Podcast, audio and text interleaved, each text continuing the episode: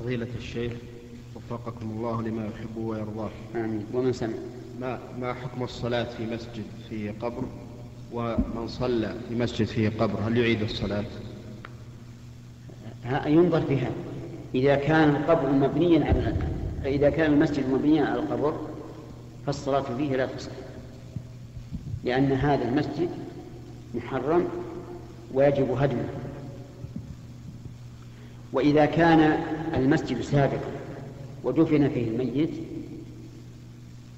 فينظر. إذا كان القبر في جهة القبلة فإنه لا يصلى في هذا المسجد لأن النبي صلى الله عليه وعلى آله وسلم قال لا تصلوا إلى القبور.